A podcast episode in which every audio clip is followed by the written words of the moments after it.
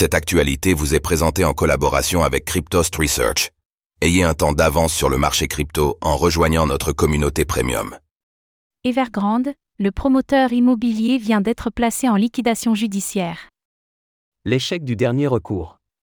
Le promoteur immobilier Evergrande ne sera pas parvenu à élaborer un plan de restructuration, et un jugement confirme aujourd'hui la liquidation de ses actifs. L'entreprise avait accumulé trois cents milliards de dollars de dettes, elle est devenue un symbole de la crise immobilière profonde que traverse la Chine.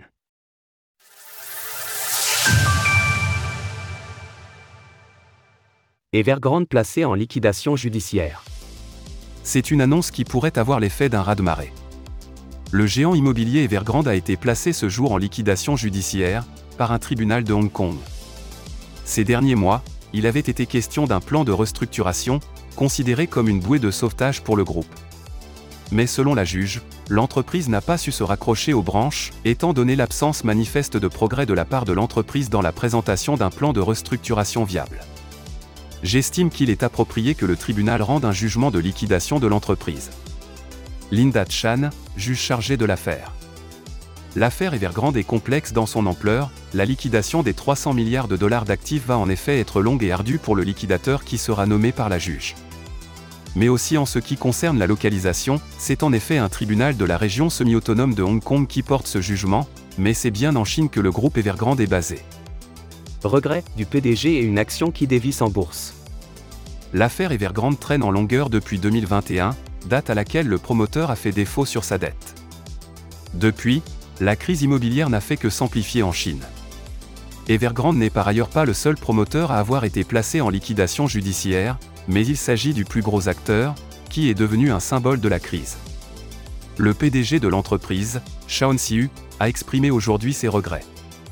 La décision rendue ce jour est contraire à notre intention première.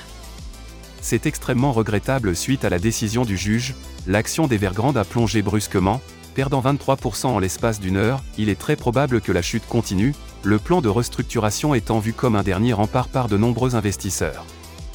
Plusieurs créanciers du groupe ont par ailleurs noté le manque de dialogue de l'entreprise avant la décision de justice qui vient d'être rendue.